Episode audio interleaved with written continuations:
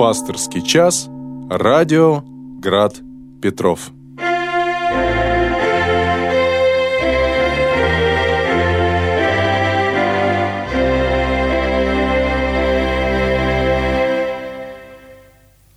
Добрый вечер, дорогие братья и сестры. С вами у микрофона Града Петрова, протерей Георгий Пименов, клирик храма Воскресения Христова у Варшавского вокзала. Свои вопросы вы можете присылать на сайт радио Град Петров, а также передавать по телефону 328 29 32. Вопросов э, предыдущих, э, как я смотрю, нету, не оставлено. Вот, и хотел бы вам предложить такую общую тему нашей встречи, э, как возрождение сельских храмов. За последние, наверное, сто лет, да, сто лет, мы видим огромную потерю и в сельских, и в городских, и в домовых храмах, больничных, воинских и так далее, вследствие тех трагических событий, постигших нашу Родину. Далеко не всегда эти храмы возрождаются, и далеко не всегда их возможно возродить. Э, тем не менее, порой такие события случаются. И вот готовясь к этой передаче, к этой теме, э, я вспомнил поход наш э, с воскресной школой на реку Волхов, на Успенский остров, который в советское время назывался остров Октября, а в дореволюционное время был островом Милосердия. Как образовался этот остров Милосердия, как образовался комплекс больниц, приютов и храмов на этом острове. Уроженец этих мест – протерей Алексей Колоколов трудился в храме вот нынешнего Волховского района. Трудился хорошо, трудился славно. Многие к нему приходили за утешением, за окормлением, за помощью. И вот его пригласили в одно из сестричеств Санкт-Петербурга. Он принял это приглашение и переехал и до конца дней своих был вот таким вот больничным э, священником сестричества. Но, однако, родину свою не оставлял. И, зная, э, как бедствуют крестьяне и те, кто живут э, вот в нынешнем Волховском районе, да, тогда он по-другому назывался, не вспомню сейчас как, э, вот он на этом острове Успенском острове создал целый комплекс медицинских и таких учреждений презрения, остатки от которых мы можем видеть и сейчас. И если эти остатки ну, поражают воображение, и, и как сказать, как же они были прекрасны тогда, когда там действовали эти больницы, эти храмы, эти приюты, эти там школы детские – Э, когда туда ходил, сказать, работала паромная переправа на, на этот остров. Но, так сказать, материально и по задумке этот остров учредил э, вот священник тогда уже Санкт-Петербурга, э, общины милосердия Алексей Колоколов. И ему жертвовали немало материальных средств, и врачи туда приезжали. Вот. И вот как образовался сельский, не даже не сказать приход, сельское общество милосердия э, в конце XIX века.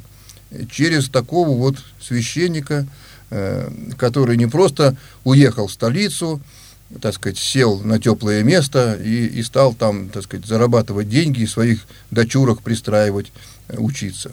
Нет, он помнил свою родину, он помнил свой край – он служил этому краю до конца своей жизни. Мне кажется, это некий, некая парадигма того, как бы могли возрождаться сельские храмы и, и в наше время. Они не могут быть построены просто э, на пустом месте. Так, минуточку, у нас появился вопрос. Вопрос Александра. Вопрос Александра из Санкт-Петербурга. Вопрос такой. Вопрос к притче о неправедном управителе. С какой целью Бог дает нам в управление то имение, которое у нас есть? Да, притча о неправедном управителе такая сложная притча, вот, что он, собственно говоря, э, пишет как бы такие долговые расписки, э, пользуясь доверием своего э, господина, вот, он его соседи так милует, и за это э, как бы получает э, место уже в каком-то другом имении. Это, это пример того, но там, мне кажется, главные слова в этой притче, сейчас я так сходу не найду ее в Священном Писании, а насколько помню, что сыны века сего догадливые сынов света. Вот догадливые сынов света. Он, он догадался, как ему еще на том кусочке, который ему поручен, вот этот управитель неправедный, да, как ему обеспечить себе будущее. Вот. И если бы также мы, э, те, которые радеют о спасении своем, своей души, э, также старались в этом смысле крутиться и использовать свое благоприятное время, э, то тогда мы правильно бы поступали. Вот. И, наверное, правильно поступает тот, кто сейчас читает Священное Писание, э, кто сейчас пользуется возможностью послушать радио, э, посмотреть э, записи православных передач, потому что мы помним, что, в общем-то, совсем недавно была перестройка, до перестройки мы с вами такой возможности не имели. Алексей, Алексей, спрашивает нам по тексте Алексея из Санкт-Петербурга, э, текст пророка Иеремии из 31 главы. «Вот наступают дни, — говорит Господь, — когда я заключу с домом Израиля и с домом Иуды Новый Завет». Нигде в славянском тексте Библии не написано, что завет заключается. Завет завещается. Угу. Заключаться, закрываться на ключ может только заговор или соглашение – изменить их не может ни одна сторона договора. В отличие от них завещатель, ну тут какой-то юридический такой стиль вот у Алексея, я вот сегодня тоже с юристом разговаривал, конечно, это люди мыслят немножко иначе, чем, чем э, в просторечии, в том, так сказать, в народном понимании. Вот. Наследник может взять только завещание или отказаться. Почему в синодальном везде пишут «заключает» вместо «завещает», как в славянском тексте? По-моему, это безграмотно. Вы знаете, Алексей, ну, ну, наверное, если юридически мы с вами посмотрим э, тексты Нового Завета, да и Ветхого, и тем более их переводы, мы найдем там немало того, что на наш современный, может быть, юридический вкус что-то нам кажется не так. Э, но все ж таки священное писание это, это не совсем юридическая книга. Это книга о том, как Господь открывается людям.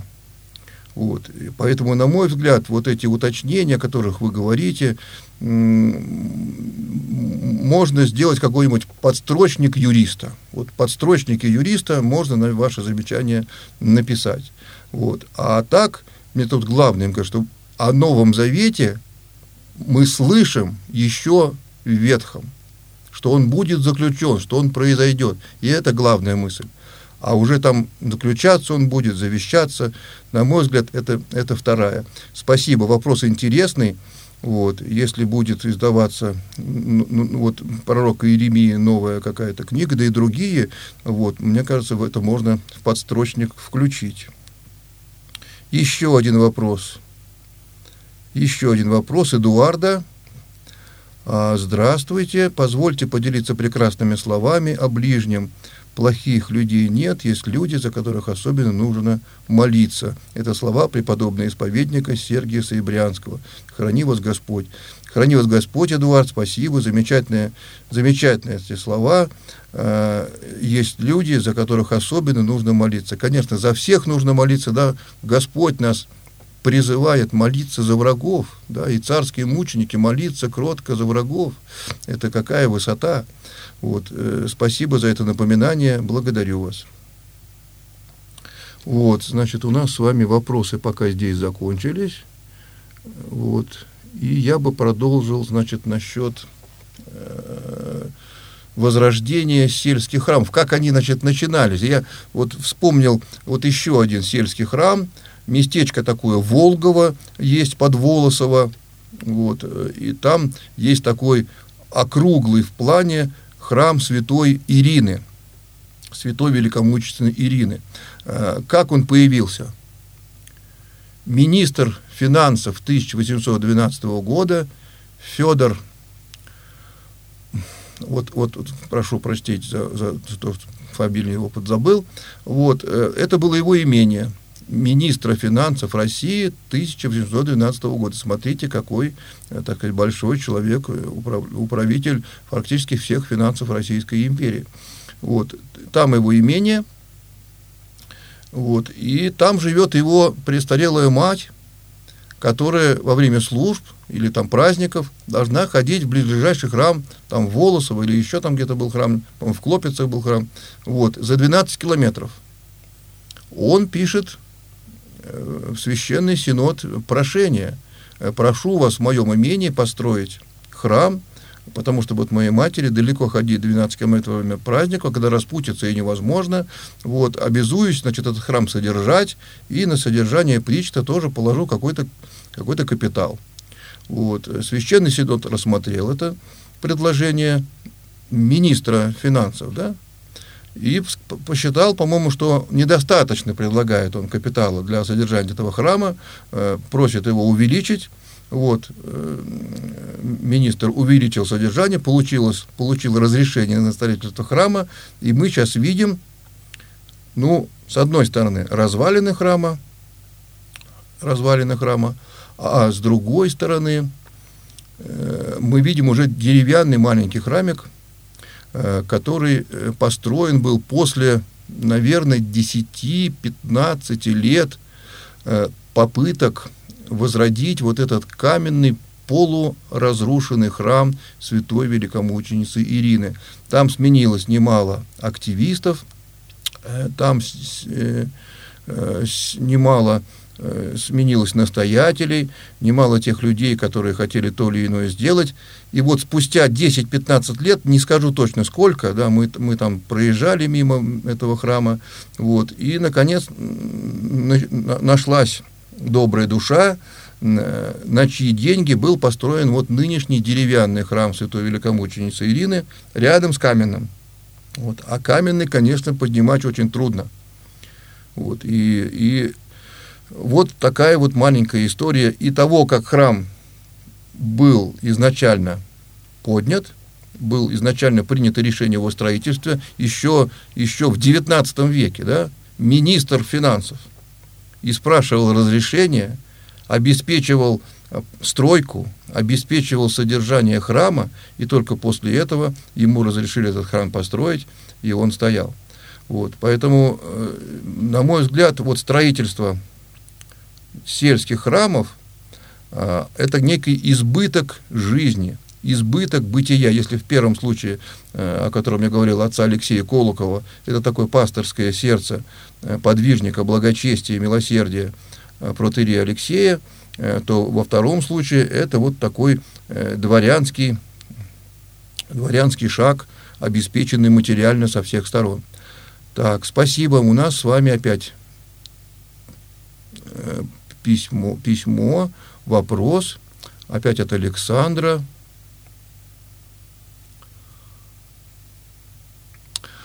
Вот, Александр, так, вот так написал нам.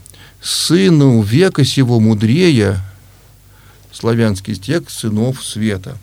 Мы в этом мире все время мудрствуем, выбираем, как поступить, а сынам света не надо мудрствовать им все ясно, они поступают, как Бог им скажет, не мудрствуя. Ну, кто из нас такой сын света, Александр? Кто из нас прямо уже, так сказать, в таком тесном общении с Богом, что он его прямо направляет и ничего не, так сказать, э, не надо размышлять.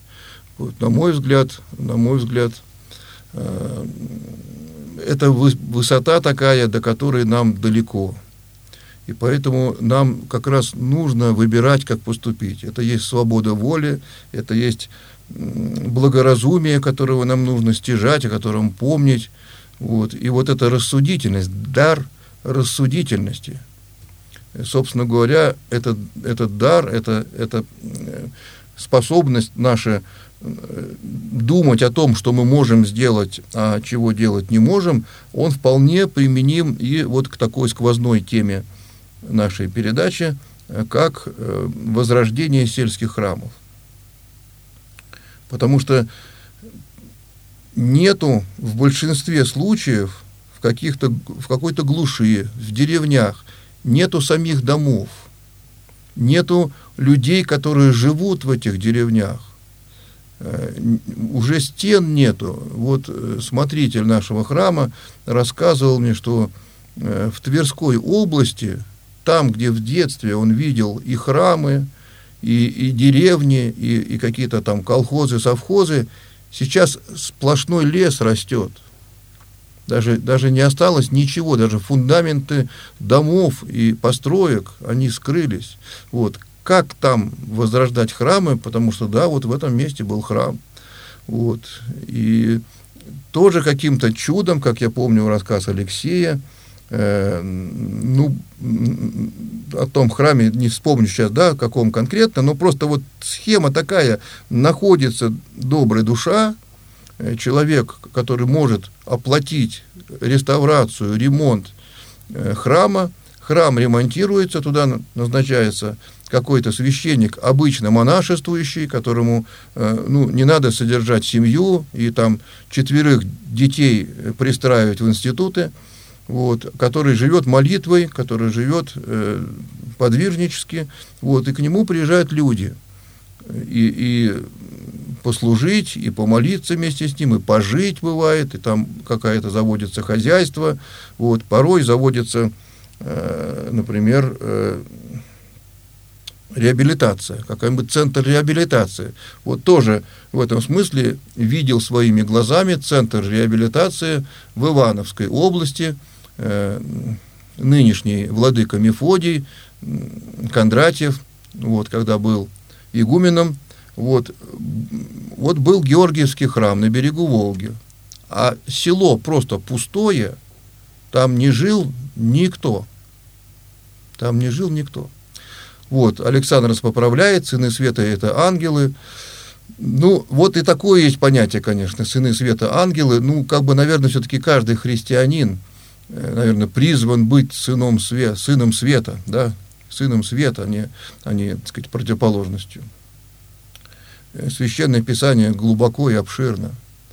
Э, так вот, как, как чин, не то, что чинится, да, возрождается вот храм в Георгиевском, святого великомученика Георгия. Вот, отец, отец Мефодий, уже, наверное, это в 90-е годы, Э, зная и болея душой от, о, о, людях, погибающих тогда от пьянства, наркомании, вот, э, стал приглашать к себе вот из Петербурга, из, из будущего фонда «Диакония» на реабилитацию молодых людей, которые приезжали в это Георгиевское, э, жили в оставшихся избах, которые были приспособлены для келий таких, вот, молились в этом храме, как-то его помогали убирать, красить, трудились, какое-то время, там полгода, год проходили реабилитацию, освобождались от этого, от этой мучительной зависимости наркомании, вот, и вот социальная служба, социальное служение, милосердное служение братьев этого храма во главе с будущим епископом Мефодием, э, до сих пор служат тому, что этот храм стоит, действует, радует и взор, а самое главное, своим служением, своим милосердным деланием, э, ну, я Господу Бога радует. Господа Бога радует. Вот. Поэтому вот такой один из путей тоже, один из путей возрождения сельских храмов, когда сходится, так сказать, несколько факторов – и, и, и священник-настоятель, и социальная потребность, и, допустим, удаленность как раз от э, больших городов – это благоприятные условия для создания реабилитационного центра там, противонаркотического или э, анти, антиалкогольного. Как раз людям, которые находятся в зависимости, им лучше держаться подальше от магазинов и возможностей, где все это можно достать. Но тут, конечно, например, если это какое-то село э, поближе к городу, могут, могут сельские жители, местные, которые там остались, и не обрадоваться такому соседству могут. А зачем нам эти люди? Мы тут хотим жить, мы тут у нас, они там картошку будут выкапывать у нас и так далее. Вот, поэтому тут, конечно, просто пути. Вот то, что сам видел, я бы не хотел придумывать каких-то, так сказать, фантазий, вот, а просто вот те места, которые я сам видел, э, вот о них рассказать. О них рассказать. Э, недавно, летом, даже не летом, даже, наверное, в сентябре-октябре месяце ездил на конференцию Всероссийского общества охраны памятников истории и культуры. В Рождественно была замечательная лекция, э, пришло много, ну, просто подвижников возрождения и храмов, и усадеб по лицу русской земли, ну, в основном, конечно, северо-запада, но и, и других. Вот. И какие-то прецеденты, да, какие-то образцы возрождения. Вот, вот я видел тоже, познакомился с теми людьми, которые этим занимаются. Вот есть у нас целые фонды, например, «Белый ирис», э, московский такой фонд. Одна девушка, которая представитель этого фонда была на этой конференции, вот, рассказала, что основательница этого фонда, по-моему, ее зовут Ольга, вот, она как-то прикип, прикипела душой к, к одному храму, не назову где, ну, тут не это важно, вот, и приложила все усилия, ну да, будучи, конечно, в Москве, со всеми связями, со всеми возможностями, вот, и, и ей удалось отреставрировать этот храм, э, и он, и он стал, так сказать, жить э, церковной жизнью, духовной жизнью, нести, так сказать, свет в эту какую-то вот заброшенную деревню. И поскольку за, за время э, собирания средств и усилий и людей для помощи этому храму, вот Ольга основала вот этот вот фонд «Белый ирис», вот, который, соответственно, и можно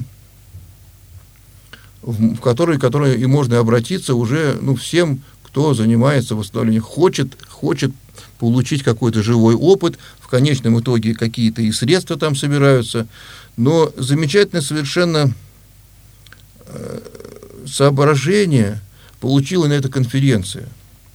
Ведь самое главное, что мы возрождаем в России, хотим, наверное, возродить, это, это так сказать, стяжание Святого Духа, да, стяжание общинности, стяжание церковности, того, чтобы, чтобы люди верующие стали не захожанами в храме, не теми, кто только обрядно исполняет э, там, поставление свечей в определенное время года или случая в своей жизни, а кто пришел ко Христу Господу, как к Спасителю своему, кто, кто, кому нужен действительно смысл жизни.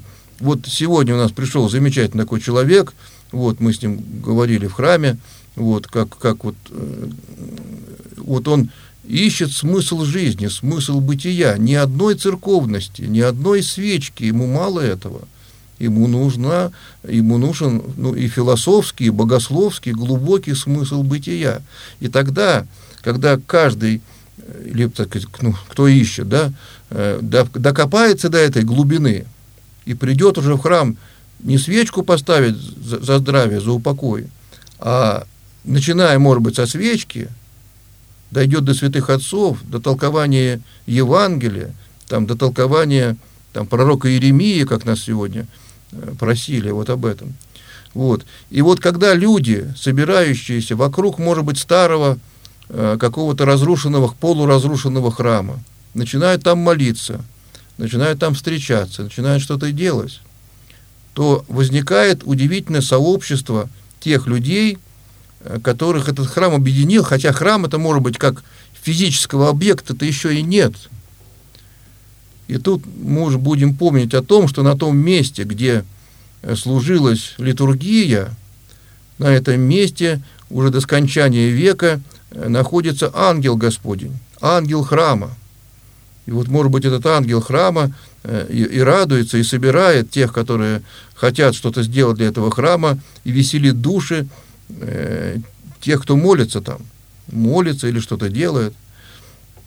Совершенно замечательный пример такого возрождения и храма, и усадьбы э, видели мы вот э, в прошлом году и позапрошлом, когда уже ездили э, в Михайловскую мызу, Кингисеппский район или Ямбург, Михайловская мыза, усадьба Роткерхов, Лилонгов, э, а изначально эта, эта усадьба принадлежала дочери Абрама Петровича Ганнибала, Софье Ганнибал. И туда приезжал Александр Сергеевич Пушкин в эту усадьбу. Вот, ну, понятное дело, что в советское время эта усадьба об этом забыла. Там было чего там только не было. В последнее время там была военная часть, но уже 20 лет, вот, вот слушаемся в эти цифры, 20 лет э, подвижники своей земли, краеведы, вот, занимаются тем, чтобы восстановить эту усадьбу, восстановить и Михайловский храм на этом погосте, на котором похоронено около 35 э, родственников Александра Сергеевича Пушкина. Храм был разрушен в годы Великой Отечественной войны, вот, а усадьба, где был Пушкин, она сохранилась. Вот, и по, даже построена вторая усадьба, э, более поздняя, уже не, не пушкинского, э, уже более позднего времени. Вот, чтобы ее восстановить, конечно, нужны огромные усилия, огромные вложения, э, но люди не унывают, и каждую неделю, в субботу, воскресенье, приезжают туда трудиться, приезжают туда убирать. Так, у нас попался интересный вопрос, это, наверное, тот же самый Александр из Санкт-Петербурга, который говорит от, вот, о зависимых людях. Вот, то есть, видимо, Александр с зависимыми людьми, так сказать, наверное, не, не, не имел дела. Смотрите, что пишет нам Александр.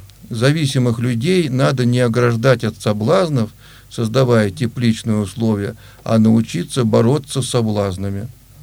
Иначе, когда зависимый попадает в соблазнительные условия, падает.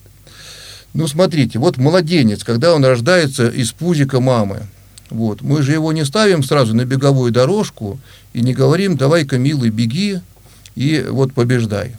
Мы ему молочко ему даем, укутываем, лечим, там, пятое-десятое.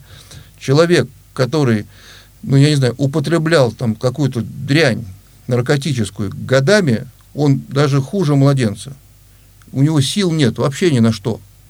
Вот. Если его посадить рядом с магазином или там, не знаю, с метро, откуда можно позвонить и получить, например, эти наркотические вещества, то человек слабый и может, и может э, попасться.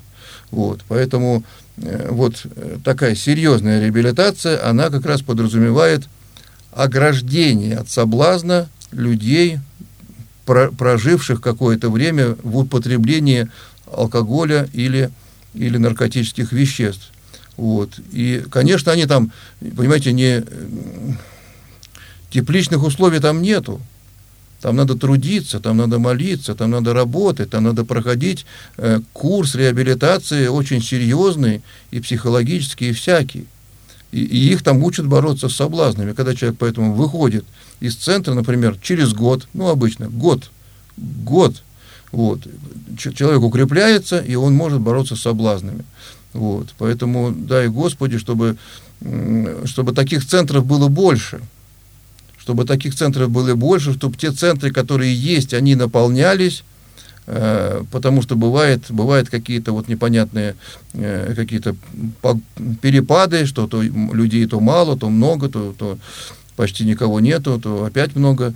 Вот. Э, слава Богу, за эти, ну, наверное, 25-30 лет, когда появились центры реабилитации, а, а, есть серьезные, хорошие, добротные наработки, как человеку можно помочь вот, научиться бороться с соблазнами, как пишет Александр, да, научиться. Но это надо правильно учиться, да, правильно. Младенца не ставить на беговую дорожку. Так, что у нас с вами еще есть тут? Ничего пока такого нету. Угу. Спасибо за вопрос. Ага, вот еще один вопрос. Мария нам пишет, можно ли восстановить храм в деревне Загубье? Я слышал про эту деревню, лично там не был, лично там не был. Вот, я думаю, что вот, Мария, вы пока можете об этом молиться, э, чтобы Господь ну, сотворил милость с этим храмом, вот, и, и там дал там какое-то возрождение, форму которого, ну, мы пока не знаем. Помолиться можно вот здесь, в Петербурге, даже во время передачи, можно просто помолиться, и, и чтобы все это действовало. Вот. А там уже, сказать, чтобы были какая-то инициативная группа, чтобы пойти э, к местному епископу, благочинному, чтобы все это началось, ну, это уже такие, уже более серьезные, более такие организационные э, обсто... Э, дела, которые тоже надо сделать. Начать нужно с молитвы.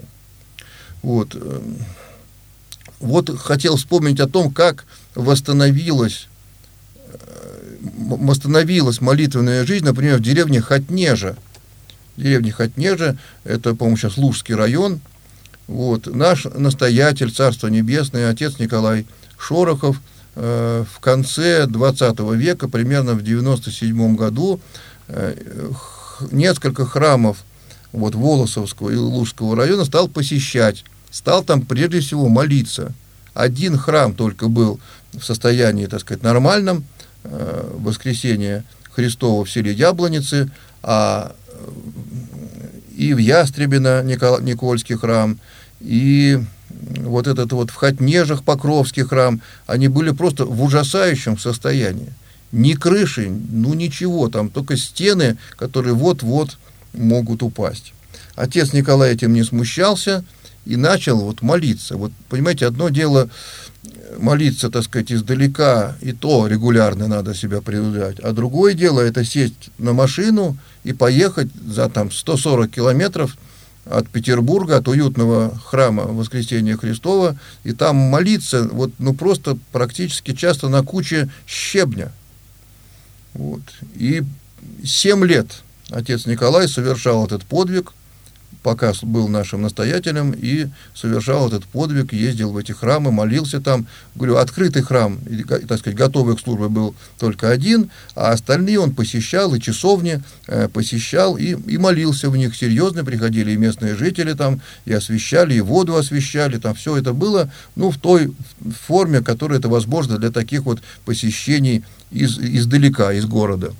Однако, спустя вот сейчас 25 лет, во всех этих храмах назначены прекрасные батюшки, э, идет, идет возрождение храмов. Вот храм в Хотнежах, будучи, так сказать, частично отремонтирован, в колокольне был замечательным батюшкой Михаилом, назначенным туда, отремонтирован храм, э, вот буквально в конце того года храм сгорел. Ну, погорел, да, не упал, а вот погорел. Такая вот, такая вот несчастье такое случилось. Ну, батюшка там не унывает, там уже есть община, там помогают местные жители. Вот. И обычно после пожара э, храм еще быстрее начинает восстанавливаться, и люди еще больше начинают помогать такому храму, который э, сгорел. Вот. И будем надеяться, что так будет и там.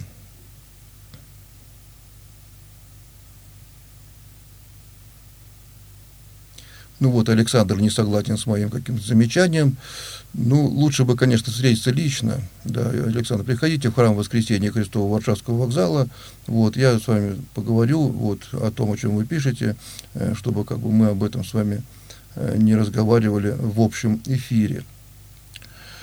Э, какой еще пример возрождения храмов я видел? Да, вот отец Николай молился в храме в Ястребино Николая Чудотворца – где просто не было ни крыши, а на остатках стен, наверху, там, в, алтарной части, жил аист. Вот аист, буквально там была его гнездо, и, вот он под этим аистом, ну, у такой часовни, совсем, совсем примитивной, вот тогда происходила молитва. Спустя время, спустя, наверное, сколько опять, ну, лет 15 прошло, как э, как же, как же его зовут-то, Валерий Густав, по-моему, да, это, это бывший руководитель Ленинградской области, как-то вот по-доброму посмотрел на этот храм, распорядился о его восстановлении, нашел средства. Вот. И сейчас это совершенно замечательный храм. Вот. Кто может поехать, просто посмотрите храм Николая Чудотворца в селе э, Ястребино – вот, э, как там все устроено, как там все прекрасно сделано. И молитвенная жизнь, и ежедневно храм открыт. Вот. А я помню, когда, когда в этом храме, там просто не крыши, один прихожанин и тот аист.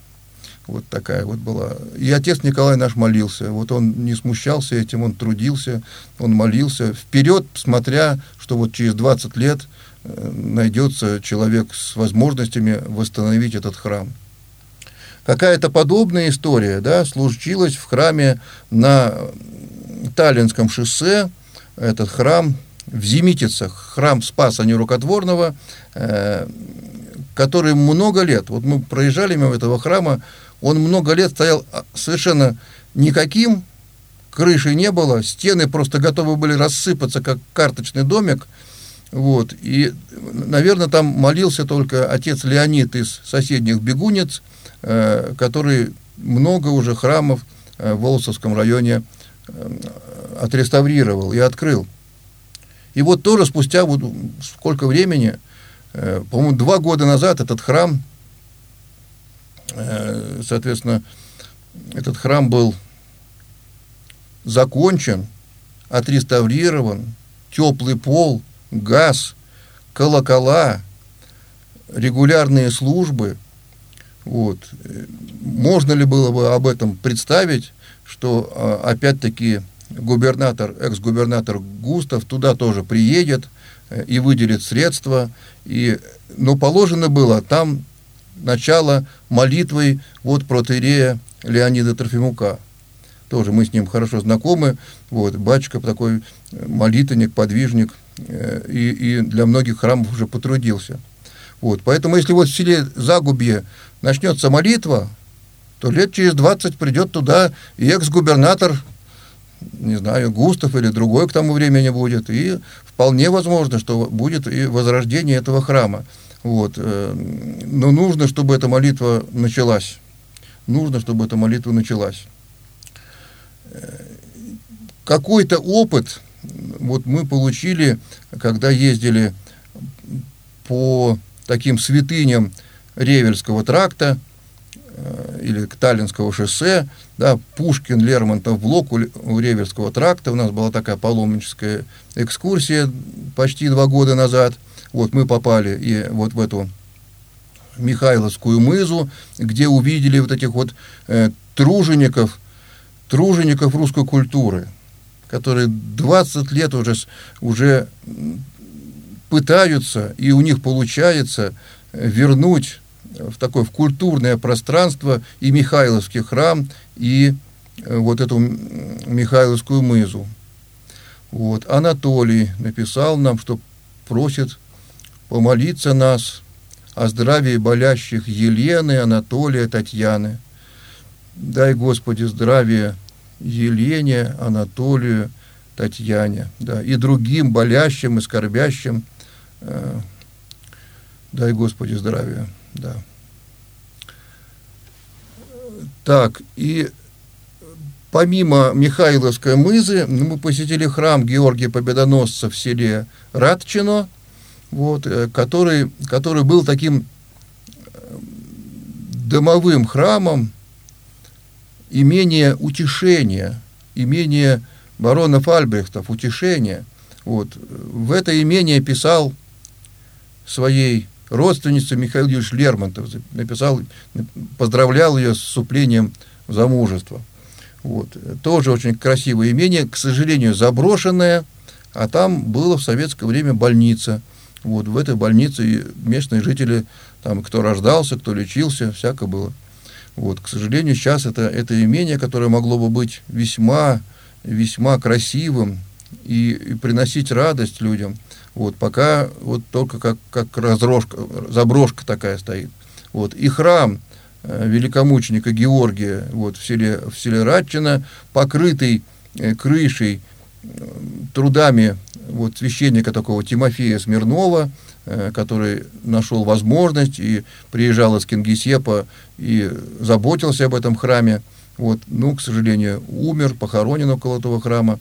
Вот, но его труды не пропали, и как-то продолжается существование этого храма. Вот, опять-таки, прежде всего, молитвой. Прежде всего, молитвой. Вот. А третьим храмом было место в Удосолово, храм архангела Михаила в селе Удосолово. Вот. И когда мы увидели храм полуразрушенный, без крыши, без пола, из которого выпала наружу северная стена. Вот. Конечно, сказать, сердце ёкнуло у многих, у нас целый автобус приехал там, да, а за алтарем этого храма расположены э, могилы и надгробия блоков, родственников по отцу Александра Александровича Блока, нашего великого поэта. И вот, как бы сказать, мы там из этого автобуса вышли, все это увидели, как-то уж каким-то таким крестным ходом, что было, обошли этот храм, вот, и стараемся там как-то навещать его, чтобы, э, чтобы он был хотя бы законсервирован. Сейчас храм в опасном состоянии. Если вы туда приедете, то под северную стену, под обрушенную, пожалуйста, ни в коем случае не подходите. Она может упасть вся в любое время. Вот. Это, это, это тот храм, который нуждается просто в немедленной помощи, в немедленной консервации, в немедленной защите. Вот. Ну, будем надеяться на то, что с помощью администрации вот, Котельского сельского поселения, к которому относится село Удосолово, с помощью местных жителей, неравнодушных людей, э, тех, которые хотели бы, чтобы еще один храм э, на русской земле появился, возродился. Э, мы надеемся, что это потихонечку будет. Вот мы приезжали туда буквально вчера, вот, и э, еще несколько иконочек, три иконочки кто-то принес, разместил вот при входе в этот храм, э, значит, кто-то туда приходит. Как бы, ну вот, вот можно этому порадоваться. Вот мы, конечно, зажгли лампадочки на могилах блоков, там спели панихидку, спели молебен, вот. И, собственно говоря, для того, чтобы привлечь внимание к этому храму и к памяти, э, к памяти и Александра Блока, и его сродников, э, которые немало потрудились на русской земле, 24 августа 24 года, да, вот такая у нас дата такая, 24 08 24 в селе Удосолово намечается Блоковский фестиваль центральная часть которого состоит из пения э, стихов на из пения песен на стихи Александра Блока. Конечно, там будет и, и какая-то такая умственная часть лекторская, и, и батюшки приедут разные, и какие-то народные промыслы, в общем, милости приглашаем. 24 э, августа 24 года село Удосолово э, Кингисеппского района. И вот насколько, ну вот почти два года мы туда ездим, насколько сильно отличается посещение храма или же какая-то экскурсия в храм от того, чтобы что-то в нем сделать, чтобы документально, э, ну, к нам очень, очень хорошо, только не очень быстро, да, отнесся и комитет по культуре Ленинградской области, вот, и местная администрация, вот, так что потихонечку это все, я надеюсь, будет, будет продвигаться и документально, вот, и местный батюшка соседний из села Котлы, вот, отец Николай, эм, согласен взять этот храм под свое окормление, как такой приписной храм, вот, поэтому мы надеемся, что э, меньше будет каких-то бюрократических проволочек, когда э, ну, юридически не нужно будет это все заново э, учреждать. А вот молиться на месте, молиться на месте э, такого храма 1805 года по закладке, вот этот храм, а, собственно говоря, изначально этот храм был существовал на этом месте еще с 1500 года, со времен еще новгородского владычества, э, когда была перепись всех храмов э, новгородских земель. Поэтому сколько лет на этом месте творилась молитва. С 1500 года, это, это сказать, 524 года. Но ну, вы представляете, вот мы с вами можем помолиться на том месте, где 524 года творилась молитва. Ну, конечно, в советское время она творилась, так сказать, наверное, тайно. Вот, э, храм был закрыт в 1963 году, причем он не был закрыт каким-то таким просто фактом, фактом закрытия, а он был просто совершенно прижат экономически, э, разорен налогами. В храм перестали назначать священников, приезжали священники на какие-то отдельные службы, вот, а потом ну, как бы сказать, он просто не мог себя обслуживать, да, не мог сам себя храм э, оплачивать. И, и был оставлен, стал, стал складом, стал домом культуры, стал кинобудкой. Даже сейчас, когда мы входим в эти руины, мы видим два таких окошка, которые повторяют окошки кинобудки. То есть смотрели прямо где-то в алтаре Эм, очевидно, висел экран. Вот. Ну, когда храм оставлен, когда в храме нет ничего и никого, тогда он рушится очень быстро. Вот. И в этом смысле, э, конечно, нужно благодарить Бога, когда в храме, ну, хотя бы какой-то, я не знаю, хоть, хоть сарай для, там, для запчастей. Потому что об этом сарае все-таки заботятся, кроют крышу, запчастями пользуются, вносят, выносят, какая-то жизнь происходит. Когда храм оставлен, и там нет никого и ничего, и он не нужен, тогда он очень быстро погибает, крыша ветшает, э, стены, стены так сказать, сыреют и, и так далее. Вот, поэтому вот, вот когда в храмах России находится хоть дом культуры, хоть библиотека, хоть какие-то сараи или станции МТС, это для храма еще хорошо. А когда его просто бросают, тогда храм, к сожалению, в большинстве случаев погибает. И восстановить его нужно просто ну, какое-то чудо, и экономическое, и, и культурное, а самое главное, для кого? То есть, если уже нету деревни, если уже нету села, то для кого будут возрождать храм? Вот слава Богу, что в селе Удосолово много очень добрых, неравнодушных людей, которые помнят своих предков, э, которые, э, у них есть фотографии этого села. Э, мало того, к нам в храм приезжала правнучка одного из настоятелей этого храма, Елена в девичестве Лаврова. Вот ее папа, протеерей Михаил Лавров, вот мы и по документам нашли его, и они книжку о нем написали.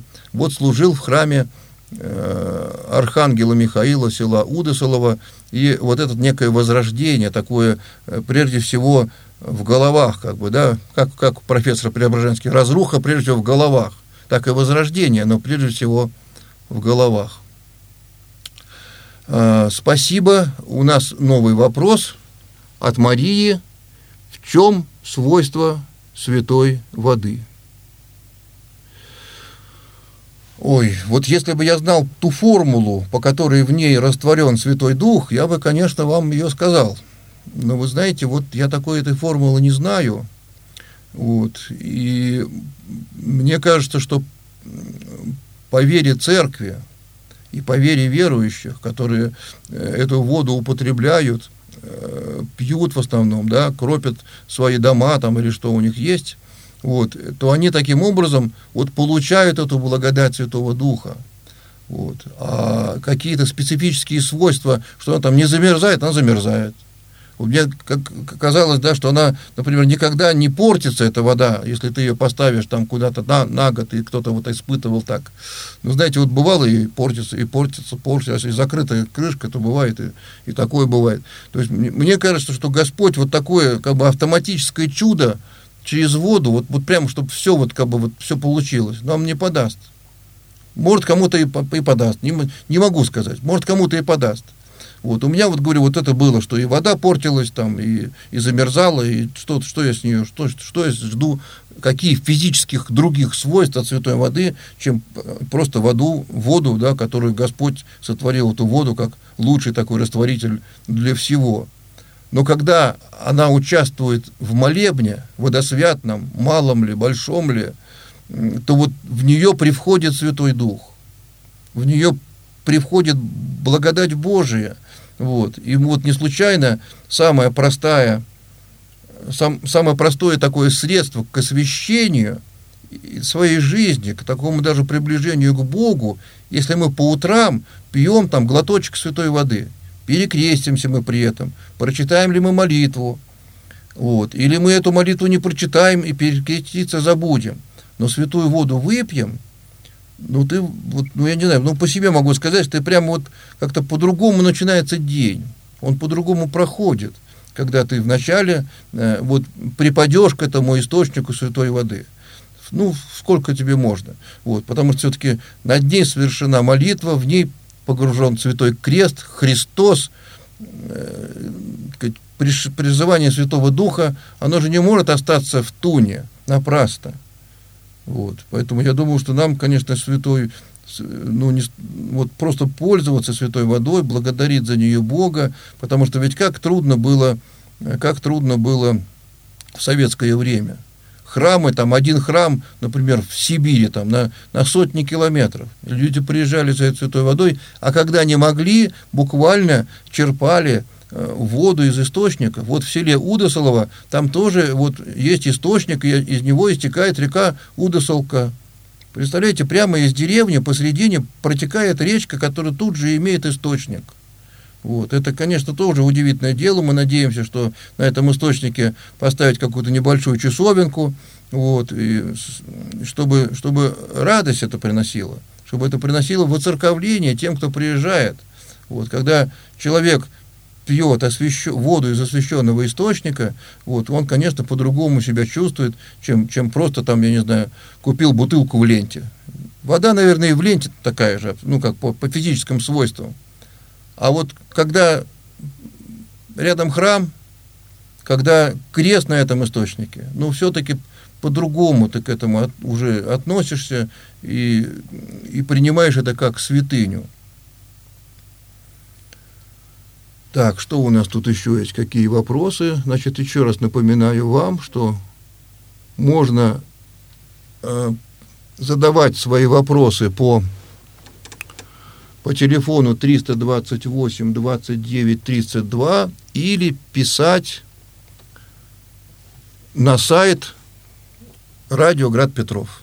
Вот потихонечку у нас там что-то что появляется, какие-то вопросы, но вот пока новых, пока новых нету. Вот, если нам с вами еще говорить о восстановлении, восстановлении сельских храмов, то, конечно, хорошо бы, как мы мечтаем, может быть, что вот центральное правительство об этом бы позаботилось и что-то там внесло. Вы знаете, очень много всяких законодательных актов о помощи и возрождении и сельских храмов, и усадеб – и всего, всего того, наверное, неисчислимого богатства, которое в руинированном виде до сих пор сохраняется на лице русской земли. Вот. Но вопрос в том, э, что делателей мало, да, вот можно, э, нужно, нужно, как бы сказать, можно, да, можно выбрать себе какой-то какой храм, Э, какую-то святыню э, или, или там усадьбу, тоже очень немаловажно, э, когда вот эта усадебная красота возрождается. Конечно, наверное, мало кто из нас какой-нибудь потомственный дворянин, хотя и такие бывают. Но когда мы относимся к русской культуре как к нашему родному делу, когда мы к Пушкину, Лермонтову, Гоголю, Блоку относимся как к тем людям, которым мы с детства преподаем как к источникам э, вхождения в историю России, в культуру России, то тогда, наверное, те места, связанные с ними, не могут остаться, оставить нас равнодушными. И мы, и мы как бы ищем, мы можем найти те места, где мы могли, могли бы приложить э, свои силы э, для того, чтобы какое-то место, связанное с нашими великими поэтами, музыкантами, компани... ну, что, кто, кому что ближе, да, вот, а ожидать такого, что вот сейчас э, центральная власть все решит, и вот без нас все починит, я боюсь, такого не будет. Вот. А э, просто так критиковать, что вот не так делают, не так все, не так это. Мне кажется, когда человек начинает что-то делать, у него что-то получается или не получается, там поначалу особенно, там он, он еще не находит единомысленников. Вы знаете, столько замечательных людей, вот Господь посылает даже для того, чтобы вот храм Вудусолова, архангела Михаила с пределом Флора и Лавра, да не говорю уже там возродить, хотя бы законсервировать, чтобы он не упал. Столько добрых людей – который один одно может сделать, другой другое может сделать. Вот. И, и мне кажется, вот это, собственно говоря, и есть подлинное возрождение церковной жизни России. Ну, в, в городе когда-то, да, у нас в Петербурге тоже было множество возможностей принести своими руками, вот тут Оптинское подворье рядом, можно было выносить этот мусор строительный, который от катка оставался, э, да, и так далее. И, и много таких было храмов. Сейчас мы практически такого не найдем в городе, не в, в городах, не найдем. Для того, чтобы сделать что-то руками, надо поехать за город, надо поехать куда-то, вот, и, и там принести свои труды, свои молитвы, вот. Но это дает свой плод, как для того места, как для той святыни, которой мы трудимся, так и прежде всего для нас самих. Для нас самих. Вот об этом мне хотелось бы сказать сегодня. Вот, поблагодарить вас за внимание, поблагодарить вас э, за те вопросы, которые вы прислали. Вот, а кто хочет лично пообщаться, пожалуйста, приезжайте в храм э, Воскресения Христова Варшавского вокзала. Э, буду рад кого-нибудь встретить, лично пообщаться. Э, вот буквально позавчера э, приезжала вот одна прихожанка, с которой мы также вот онлайн познакомились. Вот, и, конечно, уже так теплота какая-то, уже, уже сказать, совсем другая, другая встреча получается, чем когда ты человека видишь там первый раз, никак его ни с ним не связан, э, чем с человеком, с которым ты уже э, как-то онлайн познакомился. Поздравляю вас с Днем Святой Блаженной Ксении Петербургской, который был у нас вчера. Вот, замечательный день. Хочу вас тоже порадовать, что у нас началось возрождение э, храма апостола Матфия э, на Петроградской стороне, куда хотела блаженная Ксения. Вот, и тоже сколько лет вокруг этого пустырька э, ходили, бродили, ставили там какие-то стенды. И вот первый молебен, так я понимаю, был отслужен в день блаженной Ксении. Вот так примерно и с сельскими храмами. Вот, когда-то там будет возрождение, когда-то там будут колокола, службы, там множество паломников. А вот молитву, которую можем принести об этих храмах или на месте этих храмов, Господь принимает и радует наши души. Э, спасибо вам за внимание. Э, с вами был священник Георгий Пименов. Всего доброго.